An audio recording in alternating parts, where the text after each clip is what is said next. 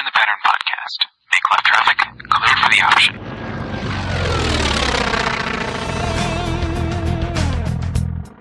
Minneapolis departure, Archer 641, Charlie, Charlie 2000, climbing 3000. Line up and wait, 7 range. For Mike Alpha.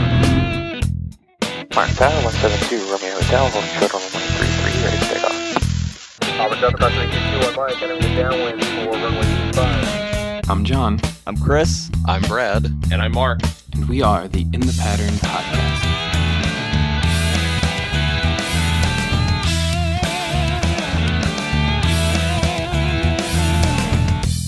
Welcome to episode 63 of the In the Pattern podcast. This is Chris, and along with me tonight, I've got the uh, whole gang, which is kind of nice. We've been uh, working on trying to get together for a while, and it's been a little difficult. Um, there's been some other priorities in the way. Life gets in the way. But along with me tonight, I got one of those guys that's been hard to get a hold of, Mr. Conway, new daddy. How's things going, man? Going going well. I'm uh, I'm at least getting sleep. So he's been sleeping through the night since he was two months. So I'll, take it. Yeah, that is not too bad for uh, for that age. That's pretty good. Yes. So, Mr. Conway, the new dad, how how old is is uh, Owen now? He is four months and like a week or something. Wow, wow. Yeah. Love the pictures. this is we're recording this uh, just so you know, no, uh, November first, day after Halloween. I saw the pictures last night. Uh, they were pretty cool. Yeah. Dressed up as the beast. It was. Cool. Cool. And uh, we also got Mr. Brad. How you doing, sir? I am doing okay. It's uh, it's warm weather up here in the Great White North, and uh, uh, just enjoying it while it lasts. Fall colors coming in nicely. Uh, no, they're long gone. Non gone, huh? Yeah, The- the leaves are gone. Wow. It's, we're we're ready for the big chill, but it hasn't. It's giving Yeah. us a, a temporary reprieve, and it's supposed to be a cold and snowy winter. So I Uh, was gonna say I saw that uh, this is getting close to the latest first freeze. If it holds off until the seventh, I believe. oh, that that wouldn't surprise me. Yeah, we were it's, we were supposed to get a killing frost a week or two ago, and we just missed it. It was like 34 degrees, um, Yeah. and so there are still a few bugs floating around, but we're waiting for that hard freeze to finish them off. Nice, nice. And uh, speaking of someone with some uh, better weather, Mr. Mark, how you doing, bud? Doing good. Recovering from knee surgery last week. Yeah, I s- saw those pictures too. That was that was pretty gnarly. Uh, Yeah? Actually, it was was very straightforward. I'm very fortunate. Uh, I was actually went out for a walk with my wife and our dogs this evening to try to stretch things out. But uh, yeah, the weather was beautiful here today. Uh, we just had a huge storm roll through, and I was telling Brad before the uh, before we started recording that it dumped like a foot of snow over the Sierra Nevadas. Uh, Wow. In a extremely short period of time, within a few hours, and uh, uh, they ended up having to shut down Donner Pass for a few, for a while. So it was yeah. Caltrans was said they were ready for the storm, but they weren't ready for that much snow that fast. so they ended up stopping everything until they could get it all cleaned up. But uh, some what I saw it was uh, cleaned up again today, so it was everything's open. Uh, Well- I have things I need to do aviation wise the end of the week, and I have things to do aviation wise and business wise in, in about three weeks. So if we have another storm coming, it needs to go in that window. Work with me. yeah, yeah. Oh, man, looks like uh, looks like the workout's been paying off too, man. You've uh, been able to add a whole lot of fuel to your next flight for sure. Yeah, in the past uh, four months, I've dropped 65 pounds. that is fantastic. Yeah, thank you. Yeah, that's got that's Well got to make yeah that's got to make uh, your just whole body feel better, especially the knee recovery. You know. A- absolutely. I, I, do feel so much better. Um, I, I- I plan on dropping probably another 30. Um, since, you know, I'm, I'm, I'm in the, the swing of things, I guess.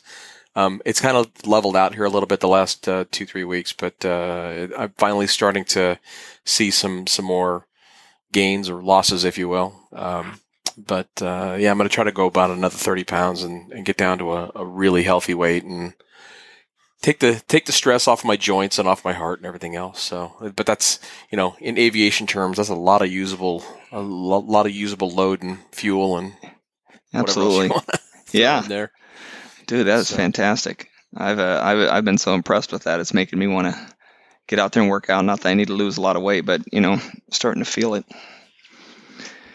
Well, cool, man. I am. Uh, I'm glad to uh, be back on with you guys. It's been a little while. In fact, it's. Uh, uh, I know we're a little behind on some of the other episodes, and uh, we'll get them out there as soon as we can. And, and by the time you're hearing this one, they've already been out there, obviously. But uh, we've got some some catching up to do. That's for sure. So speaking of that, I think just logically we should kind of start back with uh, last thing that uh, we kind of started talking back talking about, and that was Oshkosh. Um, Brad and I made it out to Oshkosh, as you guys know, and uh, had a good time. Yeah, and um, I flew into Minneapolis and caught a caught a flight with Brad to Oshkosh for a few days, and then uh, and then Brad took me back, and, and but then he decided that wasn't enough for him, and he had to go back. So, uh, Brad, I haven't really heard from you about how that really went, and if you can remember remember a little bit about it, tell tell us what kind of happened there. Um, yeah, so we we flew in, uh, had a really easy arrival uh, coming in from Minneapolis. From Crystal, I had one of the Archers, and uh, uh, it was actually the, by far the easiest arrival I've ever done into Oshkosh. Uh, we showed up at Fisk, um, at Ripon rather, to start the Fisk approach, and there was a big long conga line of planes right in front of us, and then nobody when we got there. Yeah, we kind of we kind of finished it up, I think. Yeah, there was just there was a couple miles ahead of us with no planes, and several miles behind us with no planes. So it was uh, we didn't have to to go around at all. It was it was really easy. Um, uh, I think we mentioned on the quick cast that uh, only ru- one of the runways was open, and mm-hmm. we were mm-hmm. curious about that, and then we got to see why. Um, yeah. And uh, card- Chris got a nice picture of a Cardinal Cardinal RG with the nose gear up in the engine compartment. Not a Cardinal. Yeah, it's a good looking little plane too. It, it was. It was one of one of several um, gear collapses that happened that weekend, actually, or that week. Yeah. Yeah. You know, speaking of that, um, there was some sort of military um, twin engine. I don't know what it was. I don't. I don't. Not a fighter. Not. Not really sure if you'd call it a bomber. But what was it? Was it a Tiger Cat? Not a Tiger Cat, but I can't remember what it, what it was. But it had a gear collapse while we were there, and I don't remember hearing about it at all. Do you know what I'm talking about? I actually don't. I didn't. I didn't hear about it even afterwards. Huh. I'm gonna go find it while we're talking though. But um, so speaking of the flight in, this was obviously uh, this was Saturday, so we kind of beat the rush by a day or two anyway. So it was uh, interesting for me to see the the beginning of the show quite different than showing up midweek. Yes, and, and the same for me. I'd never been there before uh, before Thursday. So so getting there while things were still getting set up and while everything was really low key uh, was was a great experience. It was nice. It was just very relaxing.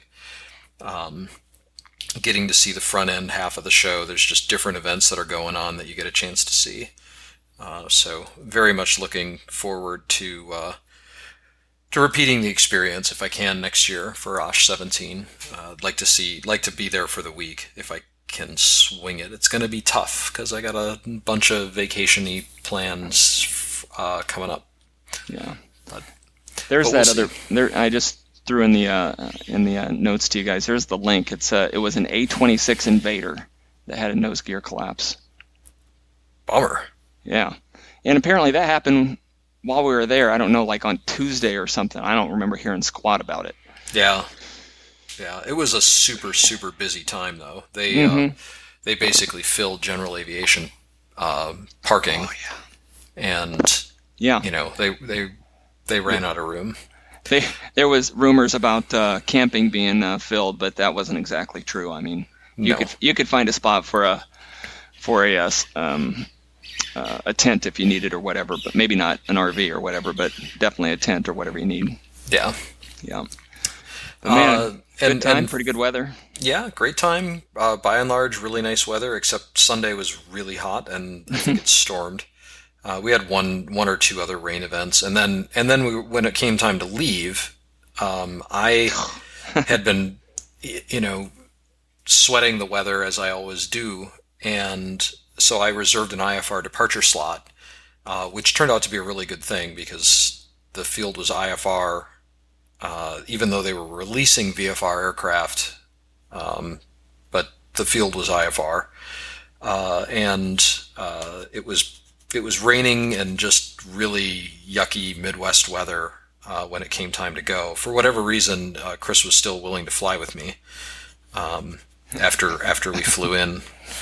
Uh, Yeah. And yeah, that wasn't even the first time you flew with me, even then, right? Because we flew out No, to yeah, last year um, with Franz, we uh, Yeah. we, we to enlisted your help a little bit. Yeah, um, this time we got we uh, took off in the rain uh, through the clouds and on our way back to Crystal. now. Was that your first IMC in a light aircraft? Yeah, I'm pretty sure that was. I was trying Yeah. to think of a way that you would have gotten IMC in Phoenix. Yeah, I was uh, like, it's- probably not. it's few and far between, and the kind of IMC that we get here is not the kind of IMC you'd want to fly in because it's just it's just thunderstorm type of stuff, not really, um, you know, wispy, calm, cirrus type clouds. Yeah, these these were mostly uh, like a big stratus deck that was kind of breaking up as we were getting ready to depart, and we were between layers a lot. But then we had a good hour. It's about a two-hour flight. We had a good hour of just solid Yeah, IMC in the soup the whole time. yeah, just just white on through all windows. It was it was to the point where I was falling asleep. I was just like bored because there's nothing to see. Yeah, yeah, and then uh, it kind of got back to Crystal area, and it was uh, broken uh, layer below us, and uh, just had to punch through that, and had a really easy make uh, into Minneapolis Crystal, and uh, back on the ground, and dropped Chris off, and then uh, decided to drive. I, I decided to go back, but I had to drive back because uh, I couldn't get a plane. All the planes were were already back at Oshkosh. Oh yeah. So Yeah, yeah. So uh, you headed back on uh, on Friday then? On Friday, yeah, but I drove down uh, with a friend and got to uh, who's never been to Oshkosh before, so uh, got to see that and see the tail end of the show, which I which again I've seen before. I, the only thing I really missed was the the UCAP tie down party, Mm, yeah. uh, which was unfortunate, but Mhm. but the rest of it was a blast, and and y'all should be there if you're if you're not, and you should be making plans for Osh 17 if you haven't already. Yeah, it's uh and uh yeah, those the UCAP guys hung out with us at Camp Bacon. That's where they camped this uh this year. They last year I think was the first year that uh I don't know if they all camped with us or just uh, a couple of them. But uh I think uh, I think they were all there. I, they? they? weren't all there all the time. yeah, Uh, Jack Same had to leave Thursday yeah. morning uh, this year. And- this and this or this year Jack didn't show up until the tie down party. oh, that's right. He missed the tie down party Yeah. because he got there after. Yeah. that's right. And then uh, and then Jeb had to leave like Saturday, I think. Yeah, yeah. So So yeah, but that was fun. I've been to, been to all the tie down parties to uh, for all the Oshes that I've been to. So that was the first year I've missed that. But uh, good times were had none the least. I, I had a lot of fun in the Pilot Proficiency Center. Man, we hit that thing up every day. yeah, uh, I got I got three, I think, three approaches and a hold. Uh, that was a lot of fun. I um, let's see, on the last day, um, I got Rob Mark as my instructor uh, from the Airplane Geeks.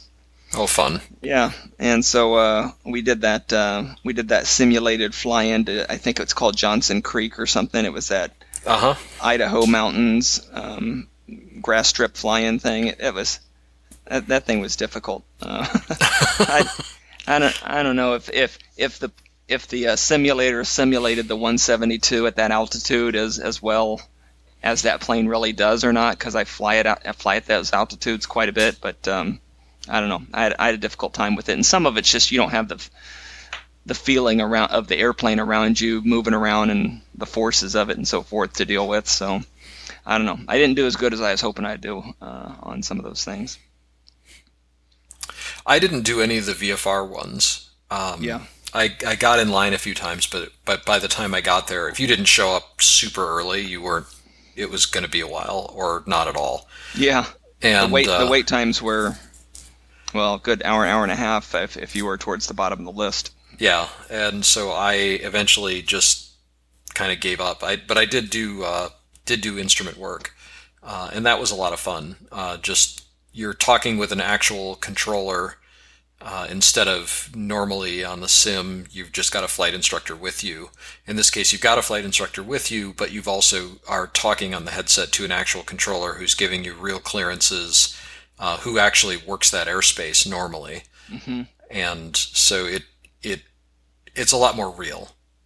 You know, they're giving you instructions like you know, um, maintain this heading until cleared on a on a portion on a published portion of the approach. Maintain, you know, and they're giving you the full normal clearance, and you have to take it all in and spit it all back out, and then fly it for real, um, with without any autopilot. You're just hand flying the planes the whole time. Um, and Yeah, in some cases, it was, you know, ILS to minimums, and then the next mission was ILS to minimums with a missed because it, the weather was below.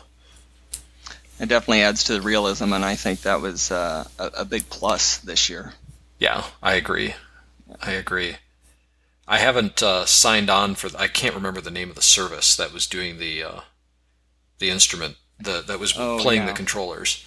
Um, but th there's a subscription service that you can get, and they and you can use your home computer and like X-Plane or Flight Sim, Microsoft Flight Simulator, Mm. and you can uh, sign up with them, log in, and and fly missions in the southwestern U.S. in the L.A. basin area. Oh yeah, okay, that's cool. I know with um with uh, Flight Simulator and uh, and and um, X-Plane, uh, you can also do something called VATSIM, V-A-T-S-I-M. Yep. And that's again where you know you might have a 13-year-old trying to play air traffic controller, but they have to go through a bunch of training in order to get to that point. So it, it, it's it's usually pretty good. I, occasionally you get someone on there who stumbles quite a bit, but uh, it's good practice. Yeah, it'll get you uh, used to working the radios and kind of used to what the approaches are going to be uh, like, and, and kind of what you can expect to hear from from the controllers. And then because they focus on a particular geography, everybody is in that area. Everybody who's using the service is in that area, and and you're hearing them uh, talk to the controllers, and the controllers are working them in and working you in all at the same time, um, which is a lot more realistic. Yeah, yeah. Well, speaking of uh, Oshkosh and the show, um, the uh, the Martin Mars, I just got to say, was super impressive to see in real life. Um, see it in a picture is one thing, and even up against another plane or whatever uh, i- i- is pretty impressive. But uh, the sheer size of that thing is incredible. I've got I went down to the uh, seaplane base and just I don't know took gobs and gobs of pictures and videos and stuff and when you see like one of the one of the pilots or something um, um, standing up through some of the windows on it or whatever um, through the cockpit or through the hatch at the top the size of him in comparison to the airplane or they get up on top of the wings to inspect it. I mean they're just so small. Um, and then i was really sad to hear that uh, on friday they had uh, some sort of uh, engine engine issue which caused them to go back and land and uh, in the lake and uh, they hit something under the water and put a hole in the fuselage, which caused uh, quite a bit of problems. Obviously, I know you guys probably read about that or heard about it. I was going to ask if we heard an update on. Uh, I know they were trying to sell the plane too, which is kind of Yeah. why they brought it to Osh. Yeah, yeah. I uh, well, they so so they put a hole in the fuselage underneath. Um, they got some, um, and I'm sure they carry the equipment on board, the the scuba diving equipment. They got underneath and did some uh, patch job to it to to kill the leak and uh, pump the water out, um, or at least slow it down that uh, as much as possible. They flew it back to uh, Canada and. Um, and over there, they have the ability to to to put it up on some sort of uh, dollies and pull it out of the water and work on it. So it's it's been since repaired, and I think it's still for sale. I think it was like three million bucks for the plane. Wow. Mm-hmm. Slightly used or, or slightly uh, uh, damaged at this point, but I don't know. Yeah, it has a little bit of a damage history. Mm-hmm. I might be okay with that. Pretty cool. I couldn't believe the amount of people while I was out there that was being ferried over to the plane um, by little boats that were taking rides in it and stuff. Uh, I know the rides were over a thousand bucks or something. What they were advertising the cost of it was. Wow. And there's and there's no there's not, there's no windows on the plane, so I don't know where they were sitting. But it's not like there's any windows other than through the cockpit. So I can't imagine what you were actually seeing, except for occasionally getting to get up and maybe you know view some of the cockpit while they were flying. But Maybe they let you swim in the in the pool in the back. there you go. Just be sure you get out before they drain it. Yeah. Uh, yeah, the uh, uh, the flights over the the runways back at Osh with the uh, water bombing was was was pretty impressive. That's for sure. I know they said that uh, when they they have a full load of water, we're talking. Um, what was it? Seven uh, seven thousand gallons, fifty six thousand pounds of water, something like that. Yeah, I think that was about right. That uh, they drop that water and they just got to jam the uh, the the the um, the stick, you know, forward, uh, the yoke that is forward to uh, compensate for it wanting to climb like crazy. Can't imagine what that's like. I uh, just looked up some pictures, and there are totally windows in this thing. Really, show me a picture. Uh, I don't remember seeing any windows. Grab one view image. Do do do. All right, there you go. All down the side, all on the red stuff, and there's a couple on the top too. Where'd you put it? But they're uh, in the cast notes. Hmm. Oh. there. I mean, I'm looking at Oh, a bunch of different pictures, and there's definitely windows. Oh, huh. That is it. Wow, I guess I just didn't really notice it. That's funny. There's a ton of windows. Yeah, they kind of blend in a little bit, but I guess they do. I even my pictures, I never really noticed that. huh. Even on the top in the white area too. yeah, it's like Hmm. two rows, uh, two rows, Yeah. two levels in that thing. Yeah. Double decker. A380. Very cool. It's sexier than the A380. I'd rather ride on it than the A380, I Oh, guess, yeah. you know? Uh, Looks a little more fun. yeah. Yeah. Uh, so anyway, so uh, anyways, uh, yeah, we we headed I headed back to uh, to Phoenix on uh, on Thursday um, uh, via the Southwest out of uh, Minneapolis, and then uh, Brad drove back uh, to Osh on Friday. And, and so, what'd you do on, um, for the weekend? Anything uh, anything cool? Anything different than than normal? Uh, you know, not too terribly different. Um, just hung out and saw the show, and uh, got to spend time with friends, and and um, you know, go go to see the sights and and relax. It was it was pretty pretty chill.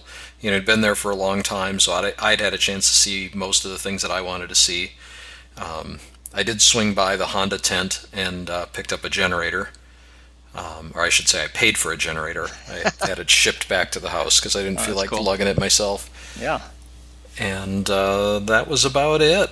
Um, yeah, I I managed to win um, a headset that they were giving away at uh, at the Pipistrel party. Oh The- yeah. We missed that. We we uh, got back too late for that. That was uh, the day we were over at the seaplane base. Right, right. Yeah, and I did wander down to the seaplane base since I had a car at that point. Oh okay. um, and uh, that was another thing. So, yeah, just uh, showing my friend around the around the show and, and what it's like, and introducing uh, everybody, and you know, meeting all the Camp Baconistas and and that kind of thing. So it was Very very cool. nice. Very nice. Ah, well, so that uh, that takes us through uh, July at least, and yeah, early August. Uh, how about you guys, uh, Mark, uh, uh, John? Um, what have you been doing up until now? Who wants to go first, Mr. Mark? I can jump in. Go ahead. So, yeah, it was uh, for me. Sorry, it was super quiet. I mean, I, I flew some stuff for business. I had meetings in the Bay Area where where I was able to to fly into, and uh, yeah, just kind of low keyed it. I, I, I didn't do any any fun flying. Um, I had some relatives that were visiting from Alabama.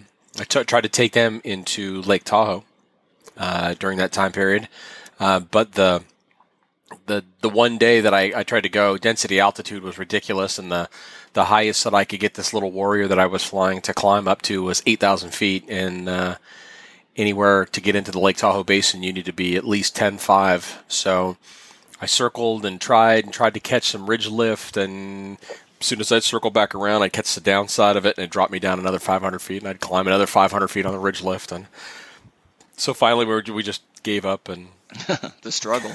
yeah, I mean it was this poor little airplane was doing all she could do to climb, and that was it. You had uh, you and two others in in it. Yeah, yeah. It was my sister in law, and uh, she's she's not very large, and her nephew, who is all of you know probably a, a, a buck fifty soaking wet. So it uh, it was before I had started my adventure, uh, my weight loss adventure. So maybe that we would probably have more success now, but uh, I don't know. But but it just happened to be density altitude that day was pretty Yeah. was pretty high. So yeah, it, it couldn't get any bu- above above 8,000, 8,500 feet. And that was it. It just wouldn't fly any higher. So Wow. um, 160 horse. yeah, yeah. Um, it, it this one this this this uh, this little warrior that I've been flying though it's it's got a uh, a custom exhaust on it. So this is what the owner says. It's got a custom exhaust on it, so it it acts like it's more like a 180, um, and it it really does. It takes off with a little bit more authority. Uh, it'll climb out with more authority, um, but that day it just Is it that just the one you happen. flew with, uh, when we went to Catalina? Uh, no, that one no longer exists. No longer exists. Correct. A student. Uh, that doesn't that doesn't sound that doesn't sound good at all. Where's the Well- NTSB report? I, I take it back. It exists, but it's no longer airworthy. How's, Yeah. how's that? Is there a story? Where's the I- I NTSB just- report? yeah, right.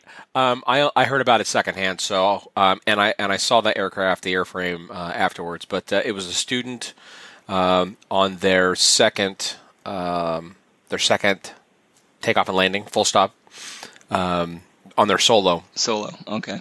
got into got into the oscillation on landing, and instead of you know powering up and getting off, the, you know, doing what you need to do, uh, got stuck in the oscillation and actually slammed the nose gear pretty heavy, slammed the the main gears pretty heavy. Ended up uh, bending bending the spar, bending the main the main gear, prop strike. Yeah. Yeah, it was it was Yuck. not good. Was not pretty. Um, so they ended up cannibal. Once they got on the ground, everybody was safe. You know, no no injuries, but uh, didn't do any damage to the runway, to so to speak. And, and but it was just an, it was enough that the insurance uh, came out and looked at it, and they they totaled it, and uh, it had. You can actually, when I looked at it uh, the following week, you could actually see some wrinkles in the skin and the wing and in the fuse Um, and one of the in the nose gear you could tell was definitely um, deformed. So Bummer, man. bent prop. Um, that was a good little airplane. That, White Lightning is the one that we, we nicknamed that, but um, that was that was a good little plane. They it was the the one that they have now with little red and white warrior that uh, he the owner of the school actually had already begun the purchase. So he because he's like everybody loves these warriors. They're great. They're economical. Um, he had already gone through the purchase process. It was on its way there, and as this as the new plane was coming in, became his only plane. accident. Yeah. So it was it was like perfect timing to get the new plane in because you know you got students that want to, that are flying and everything. But uh, yeah, um, since then he's actually picked up a new uh, a 170, not a new, but he picked up a 172, and I think he's still looking at picking up another Warrior um, just for the economy of it. But uh, anyway, Yeah, there are super cheap planes to fly.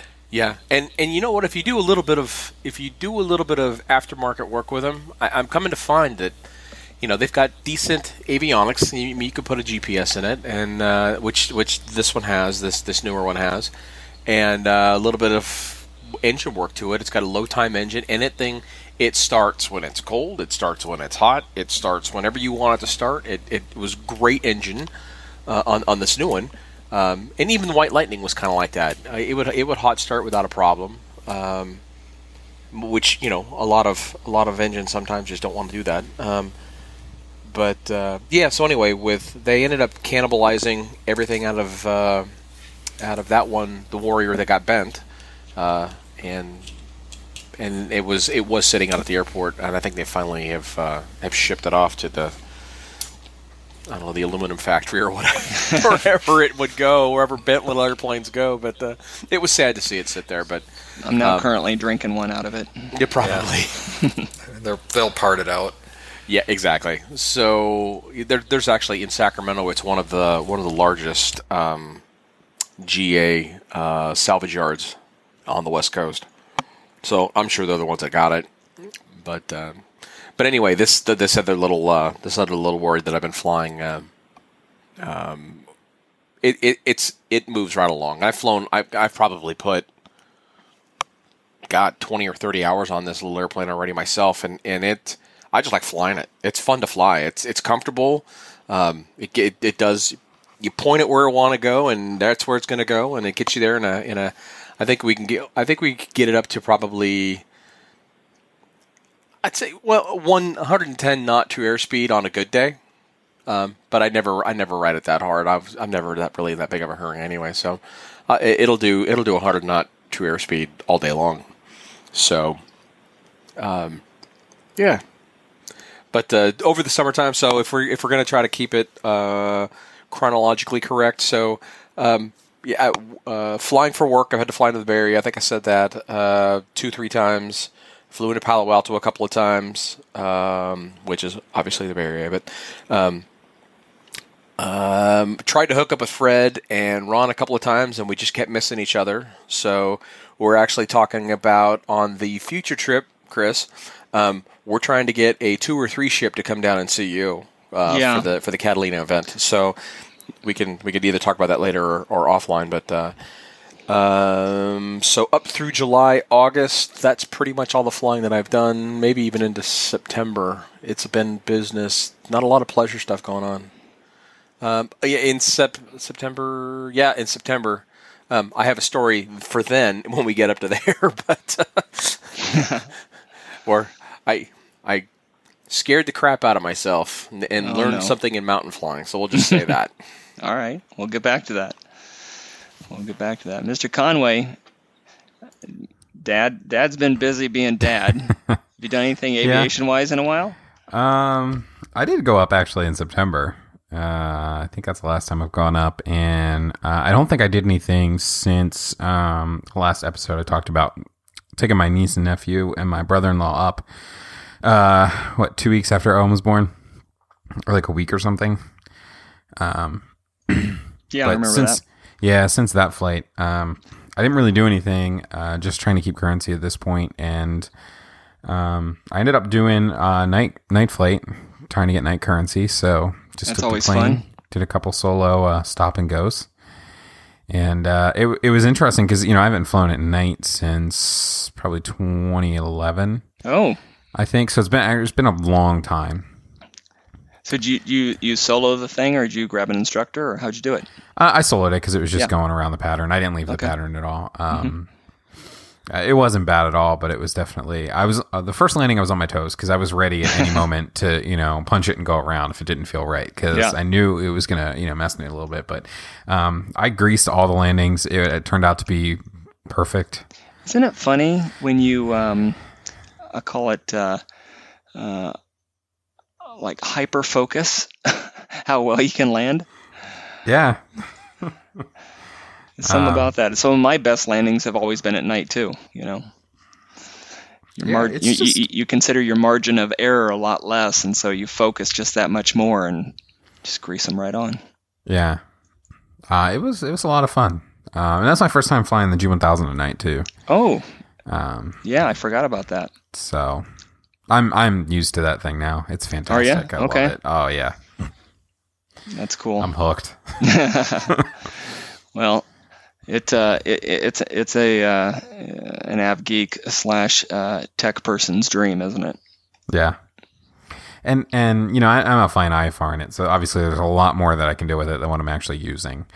Um, but even just for VFR flying, it's just uh, it's just such a blast to fly, and it just does so much for you that um, that helps you out from a situational awareness perspective. So Mhm.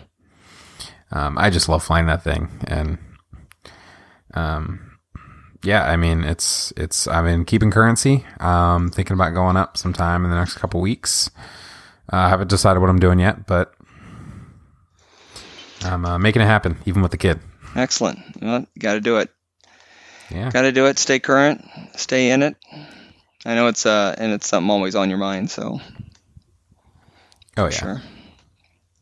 I've uh I've been um doing a lot of flying, but uh, more being the passenger more than anything.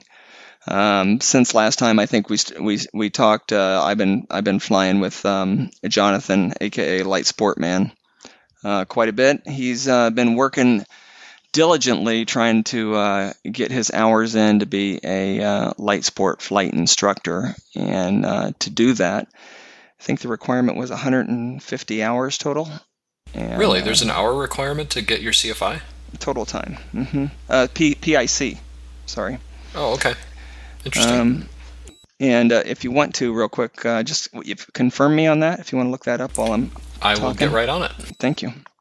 I think that's the I think that's the right number. 150 hours PIC uh, to be um, light sport flight instructor, and so he's been working really hard on that. And uh, so he just likes having someone in that uh, right seat just to talk to more than anything. So uh, I get over to the airport 6 a.m. with him, and he's like, "Where you want to go?"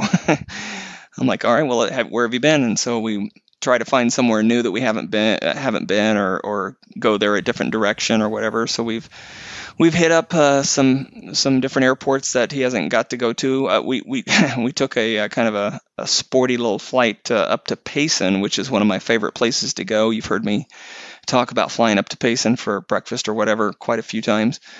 But uh, this time in the little uh, Remos GX, um, hindsight being what it is, um, I wouldn't have done the flight.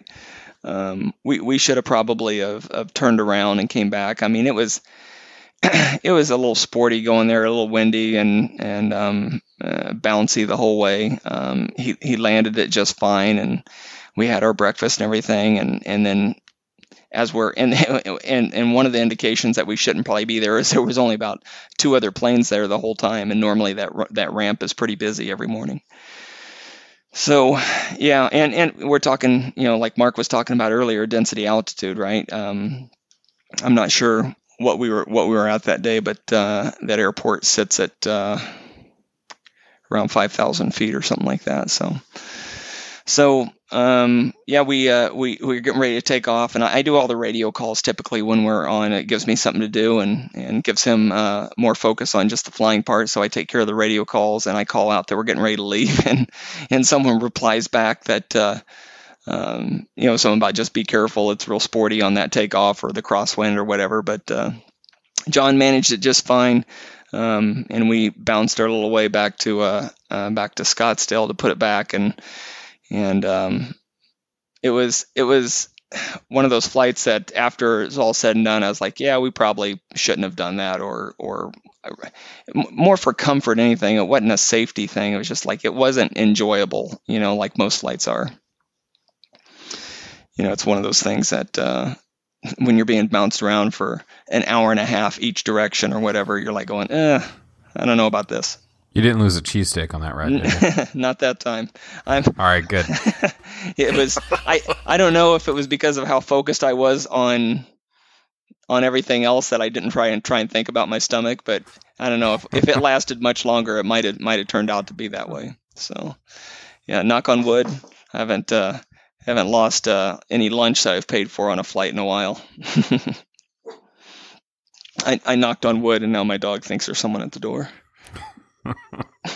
no one's here, Kevin. No one's here. Um, yeah, and so other than that, man, we just been flying the little Remos around the valley all over the place. Um, it's a fun little plane to fly. It doesn't go very fast. We're talking like 85, 90 knots is its you know comfortable cruising speed. Uh, so it's not very fast, but uh, it's kind of fun. It's really nimble, very light on the controls. Uh, it's a stick, so that's kind of fun to fly. Um, and it's quite a challenge when you're hopping from one airport to the other that's stacked on top of each other because it only has one radio. So trying to get your calls in and ATIS and everything else uh, can be difficult if you're trying to do touch and goes and stuff like that.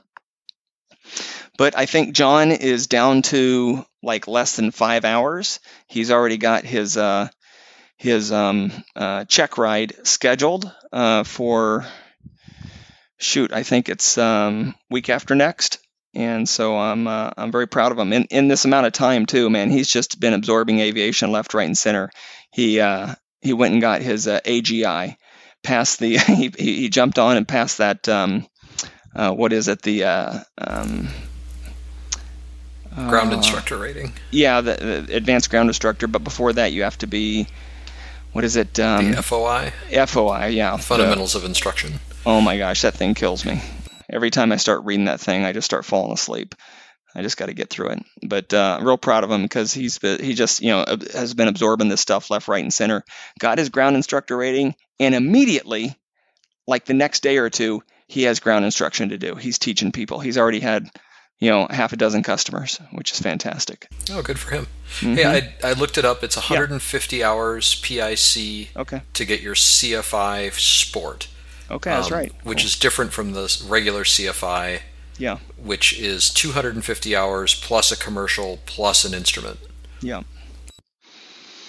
So there you go. So yeah. So uh, the next time we talk, uh, we will uh, we'll get uh, John to come on with us and tell us just about you know how his experience was getting through all of that because it seems like every other time I go up with him, he's had some experience where some pilot or some instructor is kind of kind of scaring him, saying one thing or another about light sport planes or like for example, they, he's had several people tell him that oh you'll never get this plane to to um, uh, Sedona. We've talked about going to Sedona.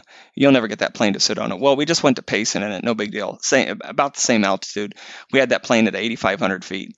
Prior to that, our the highest he ever had that plane was when we did the uh, um, the Bravo crossing at Phoenix at 4,500 feet. So I, I I'm kind of upset at the people that he's, he's getting this bad information from. People fly light sport airplanes cross country all the time up to their uh, maximum altitude, which is what 10,000 feet AGL is what they're limited to. So th- that engine, that Rotax 100 horse Rotax, I'm sure just like any other um, carbureted engine, will go up to you know 12, 13, 14,000 feet just fine. So, anyways, um, I don't know. We, I, I've probably I probably fly with uh, John. I don't know once a week it seems like, but uh, so that's been a lot of fun. And um, the other thing that uh, I got to go do a little not long ago was uh, there was a AOPA fly-in, the last one of the year, in fact, up at uh, Prescott Airport. Um, let me look when that was. I was grab my logbook here. Um, Payson. Okay, that was October 1st. Yeah, so the month just last month, uh, month ago, October 1st, up at uh, Prescott uh, Airport up north, uh, there was a AOPA fly-in. There was a there was like a 26-page NOTAM that went along with it, which I thought was uh, pretty interesting. Reminded me of the uh, the um, Oshkosh NOTAM, but even more even even more in depth. There was all kinds of colorful maps that went along with it and stuff like that. So it was a lot of fun. We uh, I grabbed uh, Michelle's, uh, my wife's uh, uncle, Gary, and and we took off out of Glendale at like 6 a.m.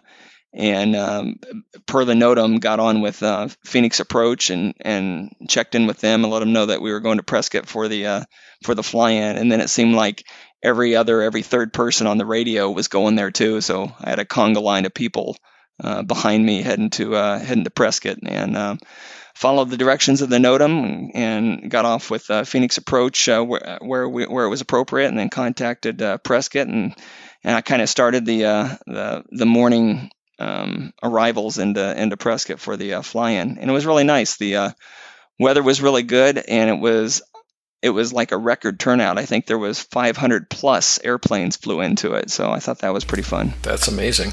Yeah. Um, saw uh, Jason Shappert up there with MzeroA. He had a he had a booth, and uh, a few other people that uh, get to see at Oshkosh every once in a while too. And some people that was up there that I didn't know was up there after I saw their post. I was like, darn, I missed a lot of people actually. I saw you ran into uh, Rob Riggin of Flying High Coffee. Yeah, Appreciated the snapshot. yeah, yeah. Um, yeah, I went to went to get get in line for some coffee for breakfast and stuff, and I was like, "Are you kidding me?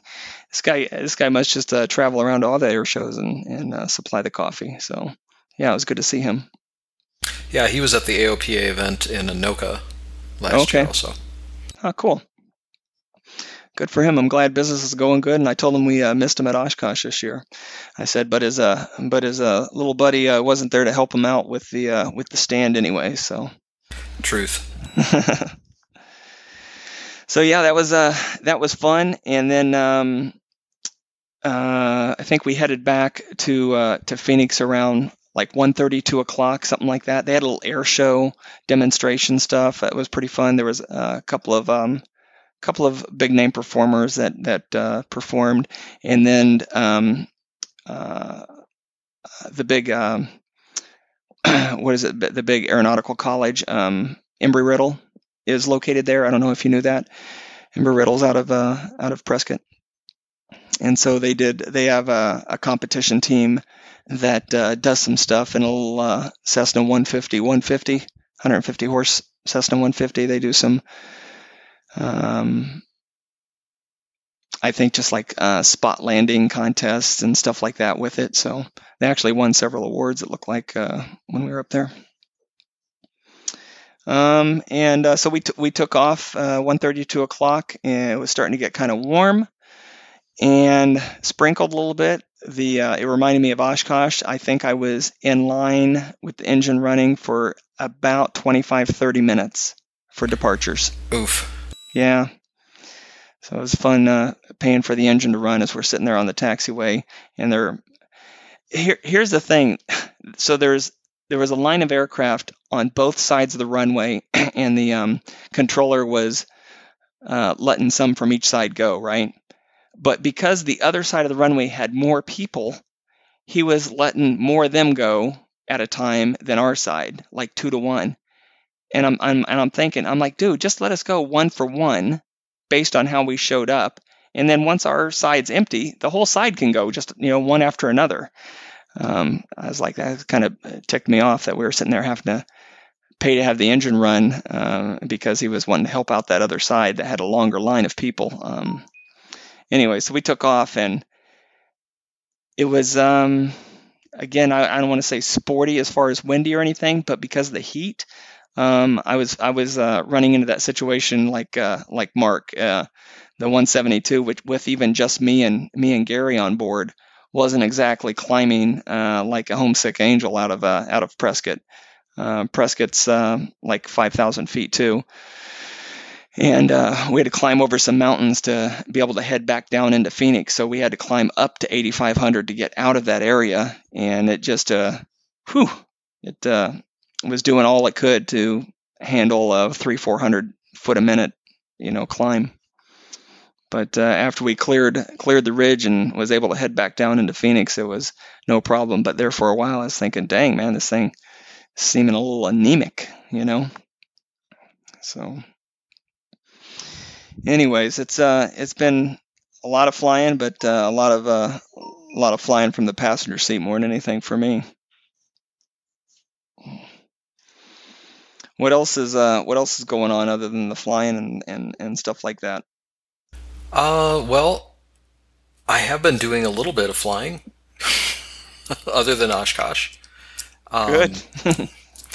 I got uh, not much though. I took August off. I didn't fly at all in August uh, for whatever reason. It just didn't just didn't happen. Uh, but uh, managed to get night current again because we have we're back in the season of lots of night. Um, made one trip up to Madeline Island uh, just for the day, which is uh, in Lake Superior on the north shore of Wisconsin. Uh, I'm sorry, on the south shore of Lake Superior, the northern end of Wisconsin. And uh, another trip uh, up to Duluth uh, just a couple weeks ago, and those are just short, you know, hour each way kinds of trips. And then um, got uh, just the other day got instrument current again, or not. I extended my instrument currency in the sim, uh, so I've I've managed to keep. Uh, other than having a little bit of time where I wasn't night current, I've managed to keep uh, current day, night, and instrument VFR pretty much for just about all of 2016. Nice. Yeah. And now I'll be. I have enough currency uh, left to get me through the end of the year. Um, I have a medical coming up. Uh, could be my last third class medical that I'll need. Hopefully. Uh, so, uh, those of you who are into such things may have noticed that they passed third cla- a third class medical exemption, technically. Um, there is still a third class medical, but you are exempt from it in a lot of different situations. Uh, for private pilots like the four of us, and probably a lot of other folks. Um, there's, but um, it doesn't take effect until I believe it's July of 2017, um, unless the FAA invokes it sooner. Yeah, if they if they do absolutely nothing, it will go into effect by itself. Right. It'll go into effect um, by fiat, by by act of Congress, uh, in July. But I but the FAA could make it go into effect sooner, although that's vanishingly unlikely um, because they weren't a real big fan of of the medical reform as it as it was. Um, but it does mean that for the kinds of flying, for most of the kinds of flying that I am qualified to do, um, I would not need a medical. Um, if I wanted to fly to Canada, I would still need one, or any other foreign country. Yeah. Um, out, you know, any any other non-U.S. destination, and I think that even includes Canadian overflights. Uh, so I can fly over parts of Canada on my way to another part of the United States um, without landing in Canada, without needing to file any any paperwork or anything beyond a, a flight plan. Um, but I don't think that I can do that without a third class medical. That's the way I kind of understood it too. Someone else was talking about that. Yeah. Um, so I I'm not sure exactly how I'm going to handle that. If I'm just going to let my medical lapse in 2018 uh, because that's how long a third class le- medical would last me, or and, and then just pick one up when I need one before flying. You know, before making a flight where I would require a third class. I I haven't really thought it out yet. Um, but I do I will need one if I'm going to fly in the in the first half of 2017. I will need a third class medical for that. So that's that's coming up shortly. Um, I'll probably pick it off uh, as long as I can do it sometime in December. I'm good to go. Let's see. I just started me making me look for mine. Okay, I'm. Mine was June of 2015, so I think I'll be good. I think I had mine in January of 2015, so I'm good. Well, mine would be No. July. Mine would be July of 2017. Oh, so yeah, maybe John not. will, John will be good. He's young. Yeah. I got it till 2020. Yeah. Under 40. Yep. Yeah, I enjoyed that for a while. That I got mine right before I turned 40, so that was a nice five years to start with. Yeah, that's what I did as well. And those days are long past. Yeah, same here. Uh, so, uh, wow. Oh, um, I was going to ask, and I think you had uh, put notes in it. We we talked about it last time, but uh, no no new planes for the uh, for the club. No, we've gotten close a couple of times to getting a, a new Saratoga, and um, we've been we've been outmaneuvered. Basically, somebody else came in and offered uh, full ask on one of them, um, and snapped it up, and then another one that we were ready to purchase. Um, uh, somebody just swooped in before we had a chance to even make an offer, Oh, okay. and it was accept. And the you know the the other per, the other party's offer was accepted, and that was the end of it. So- Wow, so so the market's good, huh? the market for the for a non-turbocharged Saratoga is is apparently pretty tight. It's a pretty hot market for that plane, and I can understand why. It's a heck of a plane. I uh, I did my sim flying uh, in a in a simulated Saratoga, and uh, it, it was very it was impressive how much better performing it was than the Cherokee Six. Well, so you're talking from a 260 horse to a 300 horse machine, right? Yeah, 300 horse, and we're. I wouldn't mind if we got a turbocharged one at all. Actually, it would be it would be quite nice um, just to be able to get over the lakes, the Great Lakes. Um, I am unwilling to fly over the Great Lakes in something that I can't glide to the other side. Uh, just there, the water is is always cold, and I just don't want to take that chance. Um, so uh, a turbocharged aircraft would give me enough altitude um, that I would need oxygen, but I'd also would be able to to glide across the lake if and if it if the engine failed right out over the middle of it. So, Yeah, um, good but point. I there are good reasons not to have a turbo in a in a club because it just if not everybody takes really good care of it, uh, it it can get the engine can make get really really expensive in a hurry. Mm-hmm. Yeah, for sure. It's one of those things that, uh, and sometimes you, with those turbocharged engines, uh, you know, from from talking with Franz on his, um, there's different wastegate options, automatic wastegates or manual wastegates, and just learning to run the engine properly is is a big deal. Yeah, learning how to cool it off uh, on descent and and learning how to cool it on the ground after you've landed um, are really critical things that you, you just can't. You can really mess up the engine if you don't follow the procedure. And so, in a flying club where you've got, you know, several dozen people at least that'll be qualified to fly this aircraft, you, I, I can understand why the where the risk comes into play. So, So one of the things that I was going to talk about later, but uh, I, since we're on the, the topic of turbos, one of the planes that I'm getting checked out on Friday, um, I've been checked out in probably half a dozen planes, and it's usually like a, a you know you you do your normal stuff and you jump up in the pattern or you go out in the practice area and you do some things. Well, the plane that I'm getting checked out in is a 182 turbo RG, and fun. it's it, this is not the plane that I wanted to take on, on a business trip that I was going to, but but everybody wants at the week that I want to leave, take this other plane, uh, uh, uh, an Arrow two.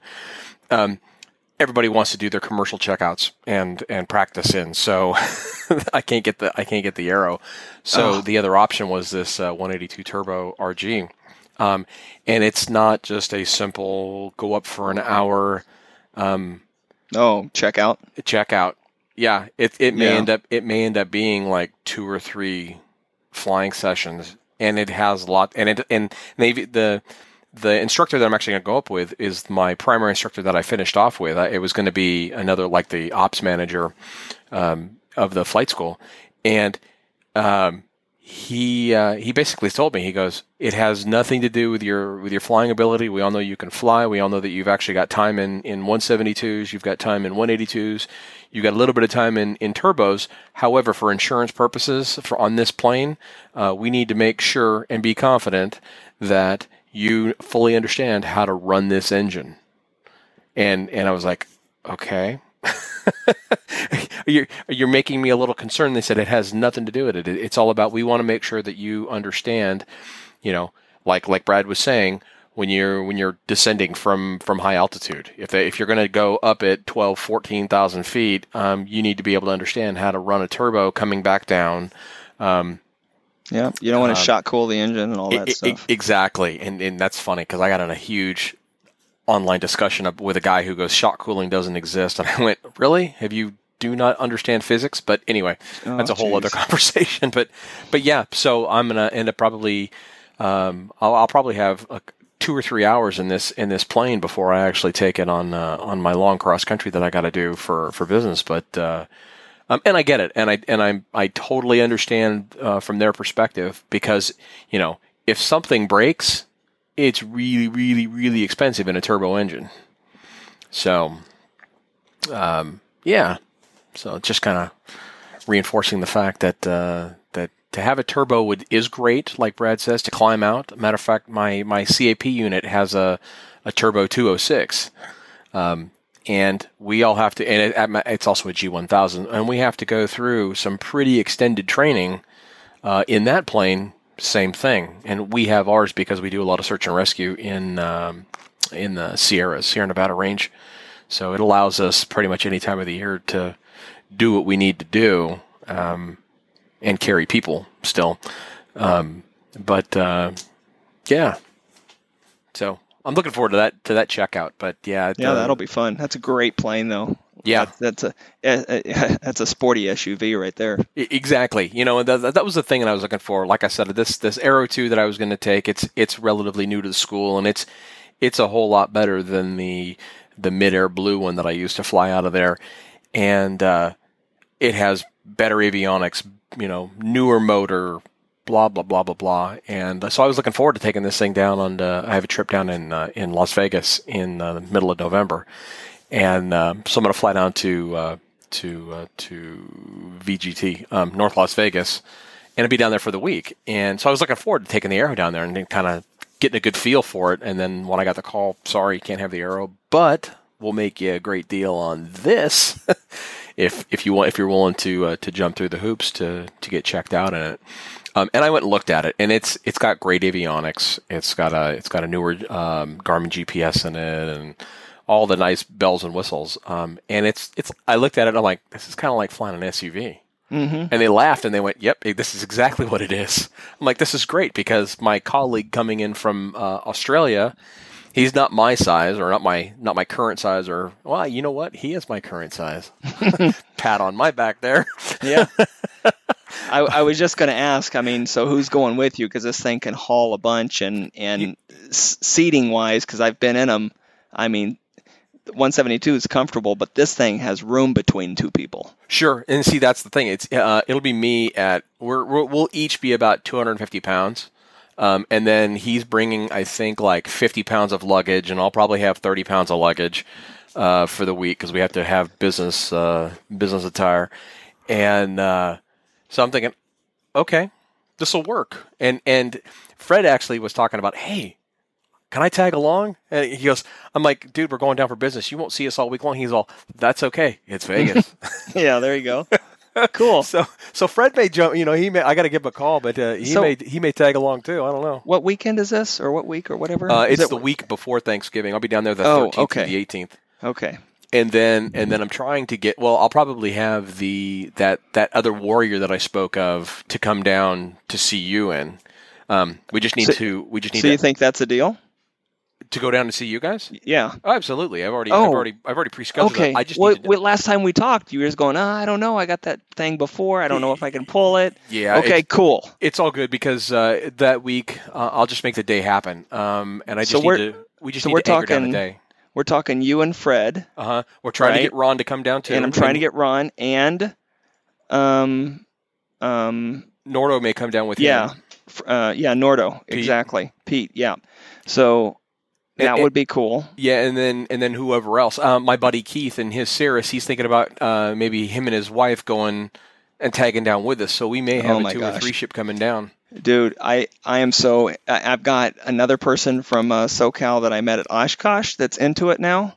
So, uh, and then I'll see if Franz can do it again, and uh, and then of course um, uh, we'll see about uh, anybody else that's that's interested. That'll be cool if we can get like a uh, you know four ship, five ship formation. This time we'll make it official. So Right. So so SoCal approach isn't confused and telling us every five seconds that there's a plane here and plane there. I'm like, Right. yeah, we know, we That's know. us. That's us. We contact. Got it. We'll, we'll make it official for him this time. So we're we're talking about th- this is my this is my uh, yearly pilgrimage to uh, Southern California down to Pomona uh, for Thanksgiving. Um, this week this year looks like we're going to be heading down on uh, Sunday the 20th, and we'll be there until uh, Sunday the 27th, I guess.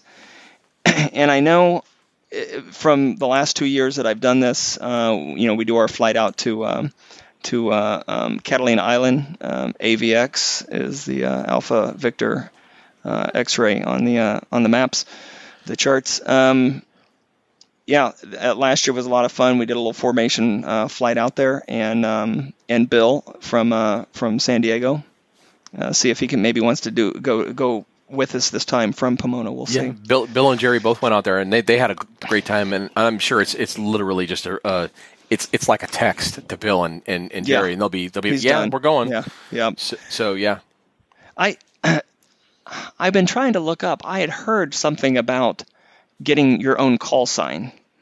you can do a flight. You can create a flight name. Yeah. and I don't. I, you have to do it. Do you do it online or something to It's- apply for it ahead of time? It's on the form. Yeah.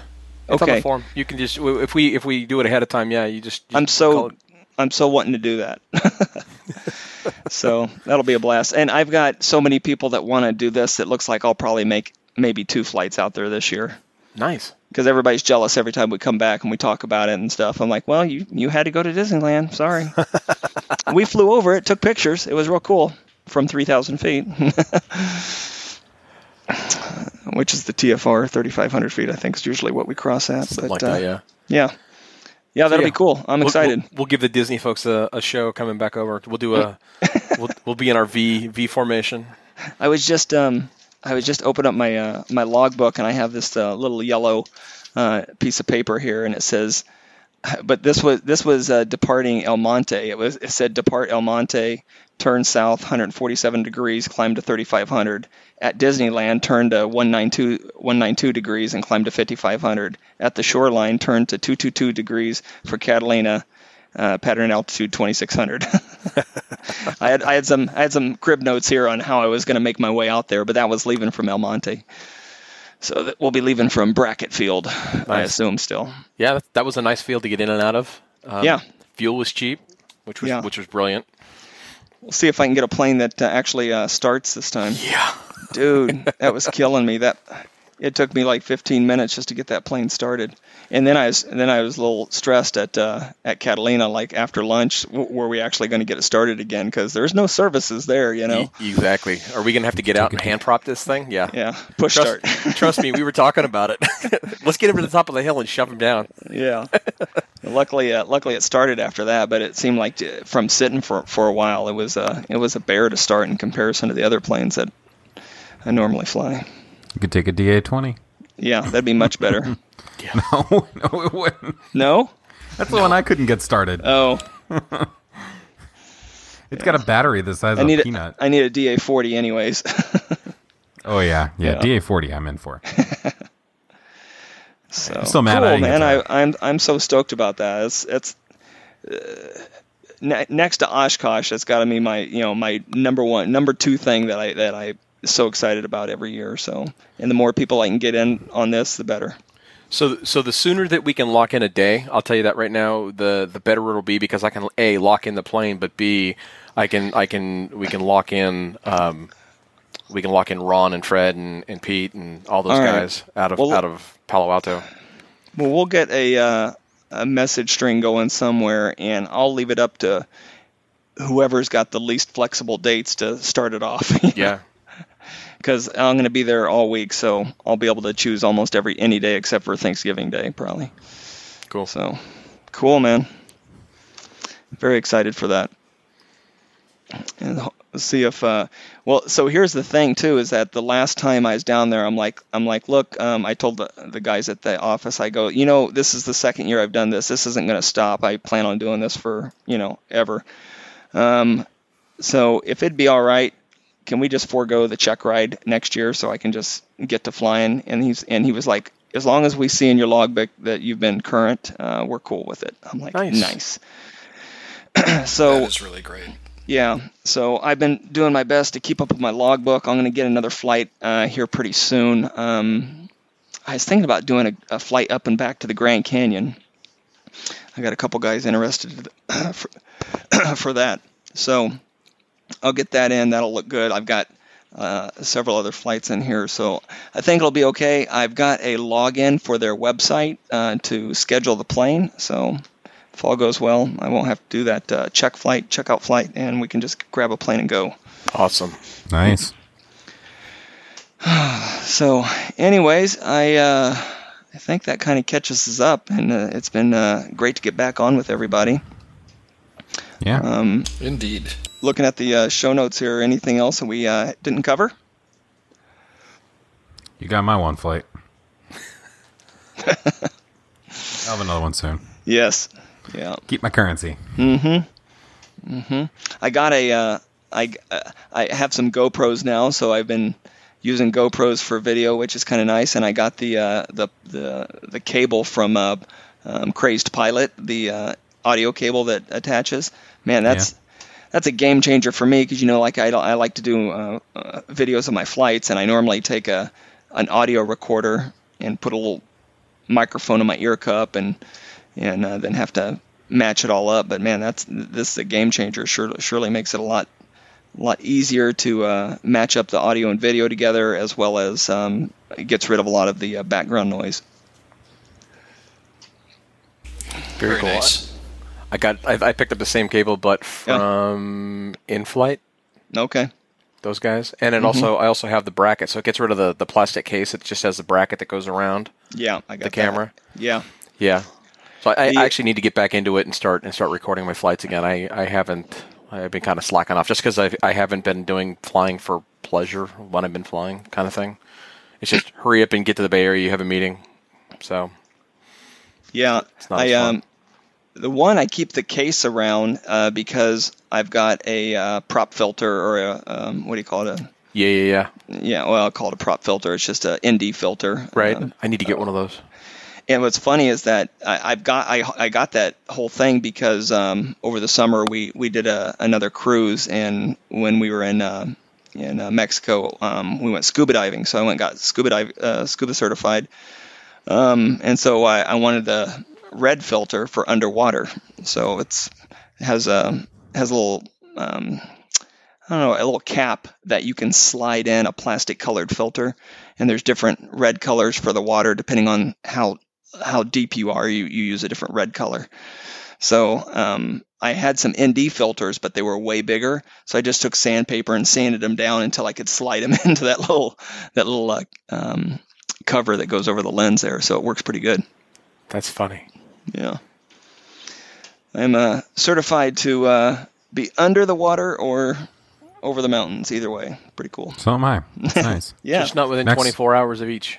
that's No, true, Right. Nope. next, next for me, I gotta get skydiving, and then I have the trifecta. dude. Me too. That if you go down I've to done it.